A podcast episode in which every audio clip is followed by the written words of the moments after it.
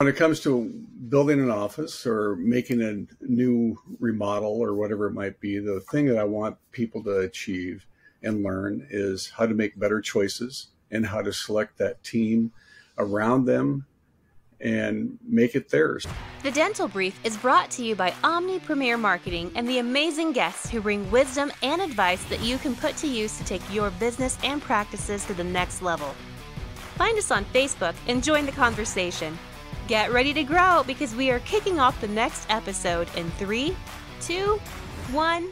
Hello, everyone. Welcome to another episode of The Dental Brief. I'm so glad to have back on the program. He was on the old audio format. Now he's here to show his face on the video format. Mr. Steve Anderson, say hello. Hey, thank you for having me, Patrick. Glad to have you here. Glad for today's share. You know, we'll talk a little bit about you and what you do here in a second, but I do want to say that I see more and more sketches and designs being posted on Facebook where one dentist is asking a group of dentists, hey, what does everyone think about my new office layout or the office layout that I came up with? So I think timing of this is perfect. Steve, kind of tell us about what you do. I know you're a dental construction, Denco Dental Constructions, but tell me how you got to where you're at. I got tired of being in everything to everyone. It was interesting over the years. It was getting to the point where it was just about the dollar.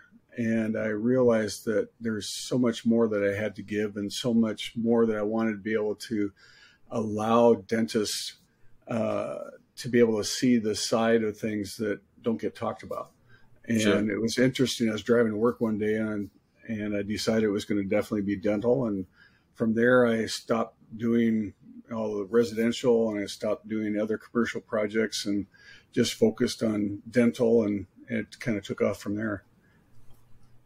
Yeah. So tell me a little bit about your business. So I know Denco Dental, obviously. I think other people are aware of it too. Tell me just a little bit different about your business than some of the other businesses.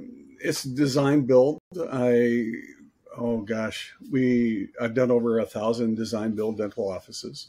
Mm-hmm. I'm endorsed by the Arizona Dental Association. I've written 2 books, Blueprints for Success is my first one that I teach when I go to the schools. And then my second book I put together is Dental Ease.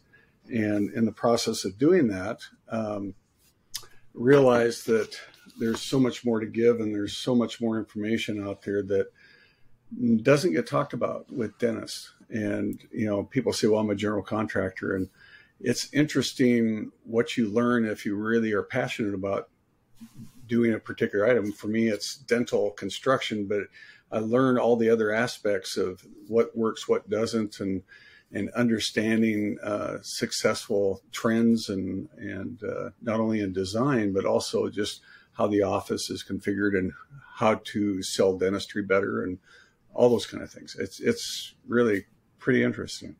It's fascinating. It really is. It's such a unique part of the business that a lot of people don't think about until it's time to think about it. Let me ask you, what are some of the challenges that new practice owners or people that are doing a build out or are changing locations, what are some of the challenges that they're having right now in the design and build out phase?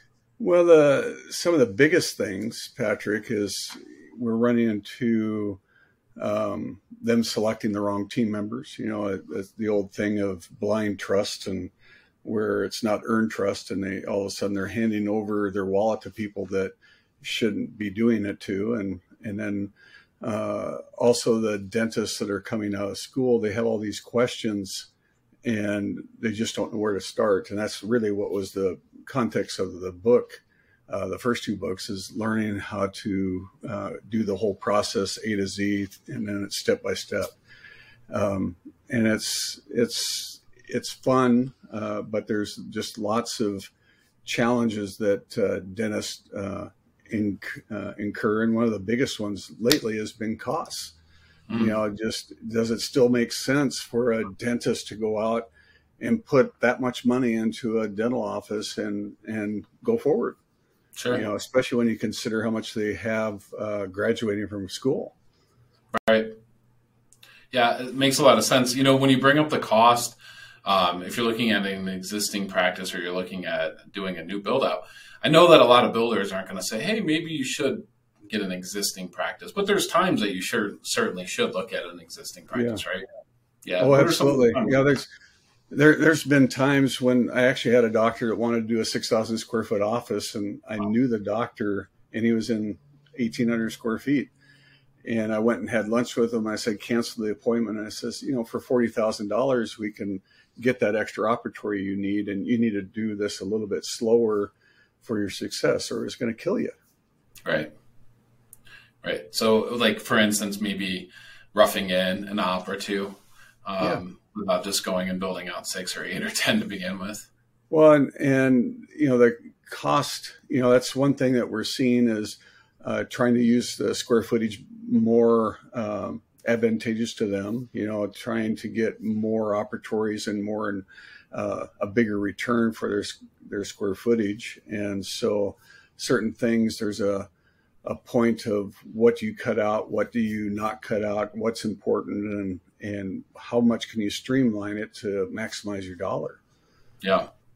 Let's talk about something that I don't really hear mentioned a little bit, but there's an emotional attachment and emotional involvement that goes into building out a new practice that can certainly cause trouble for a dentist. Would you agree with that? Yes. And a lot of it has to do with the different personalities that you run into. I just had that experience recently. Yes. Yeah. So how do you avoid that? What are some tips that you could give to, hey, let's make this about business and not get so emotionally involved? And I get it's a lot of debt. There's a lot of stress. There's a lot of things going on there. But how do you make sure that you're making clear, intelligent decisions and not making decisions based on your emotions? Great question. You know, I a number of years ago, I created a form, and it's called the compilation budget. It sounds pretty simple, but what's really interesting is it takes all the categories, you know, and it's not just like if you're doing it's designed for whether it's a ground up or a remodel or what have you, and some areas might be zero and others will be applicable accordingly, such as land. Is there land involved? And it goes through all the different categories and the building tenant improvements, and then has checklists for equipment and also those other things that the dentist often forgets, you know, like a refrigerator and appliances and waiting room furniture and your signage and IT and all those things. And at the bottom, you create a number. Well, in the book, one of the things I talk about is there's a point of accountability. And I did it with myself when I went to buy an office a few years back. And I said, okay, I'm going to present this to not only the bank, but I'm going to present it to my spouse, my significant other. And that's what I encourage people to do, is whoever that is, and then listen. And I made a commitment that if the answer was no, I wouldn't do it. Right. Oh my gosh, you know, and I was committed to follow through with that. Did this really make sense to spend $1.25 million on this building? And is it really a good investment for me? And, you know, this was 10 years ago, and fortunately it's doubled in value. Right. But, you know, at the time it was a scary thing. Yep. And so that's the biggest single thing, is just being willing to be vulnerable, to be accountable to somebody. Sure. Yeah. Steve, let me ask you this. And I want to encourage our audience to check out your website, but also go to dreamdentalpractice.net. Check out a copy of the book. I mean, a small investment right now could literally save you a large fortune in the future. Steve, tell us, where on the planet do you work? So are you confined to Arizona? Are you working with practices all over the place? Tell us about that.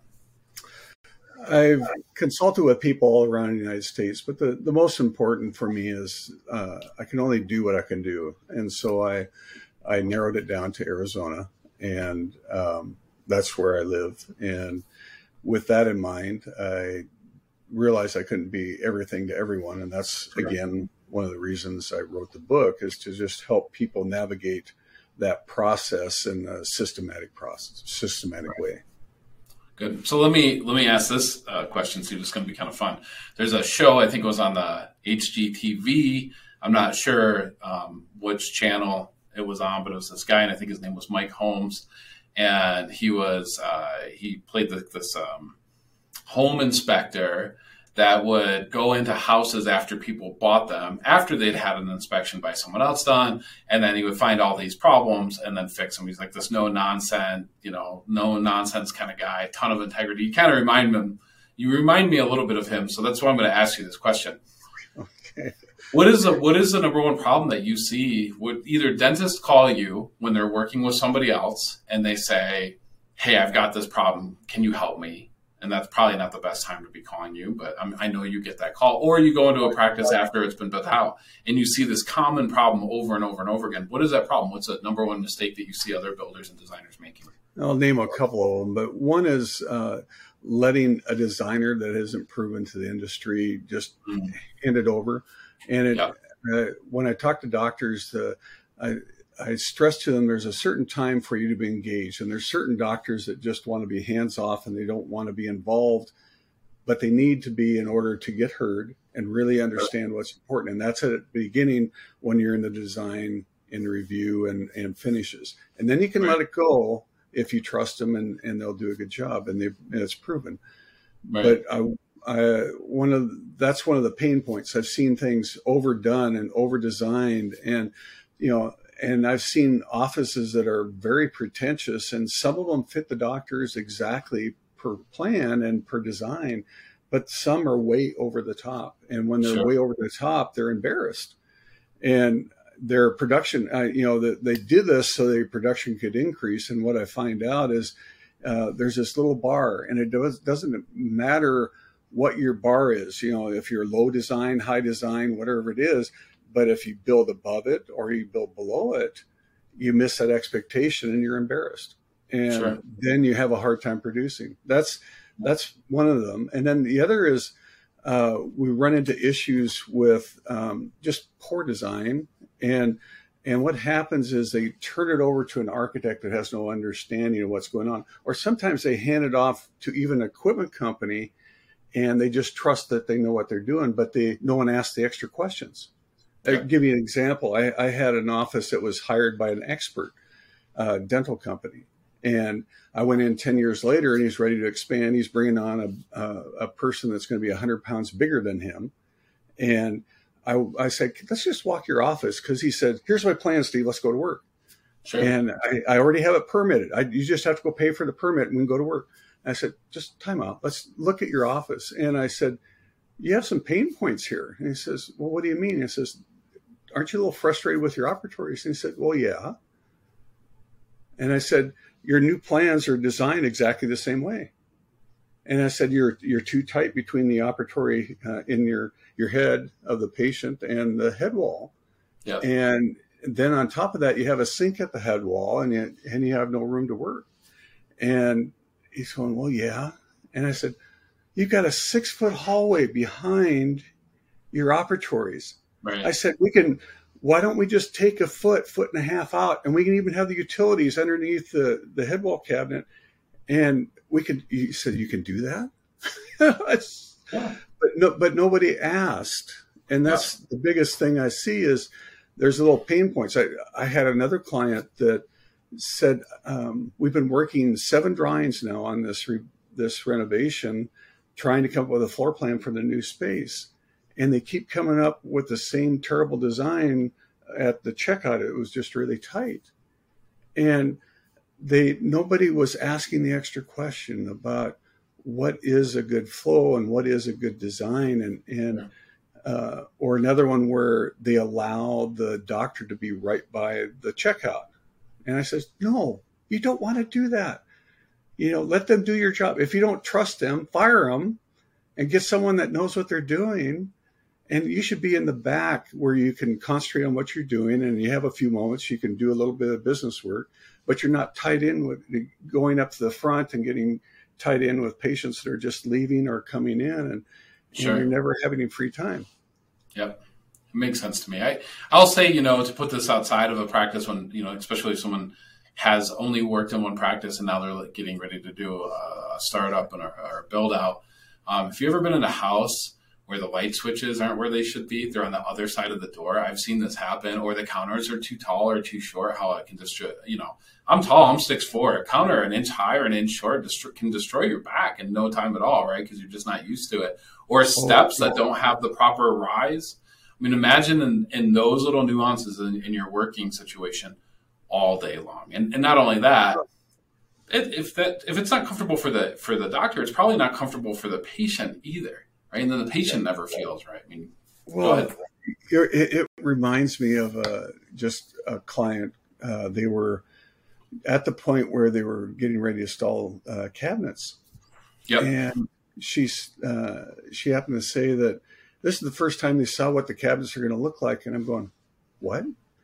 And she said, they put in doors I didn't want. The ceilings aren't what I wanted. The things aren't located where I want. I'm getting cabinetry what I didn't pick and select and didn't participate in the colors and I said, how'd this happen? And what happens is there's certain architects that will just draw the plans and then they have these dummy finishes.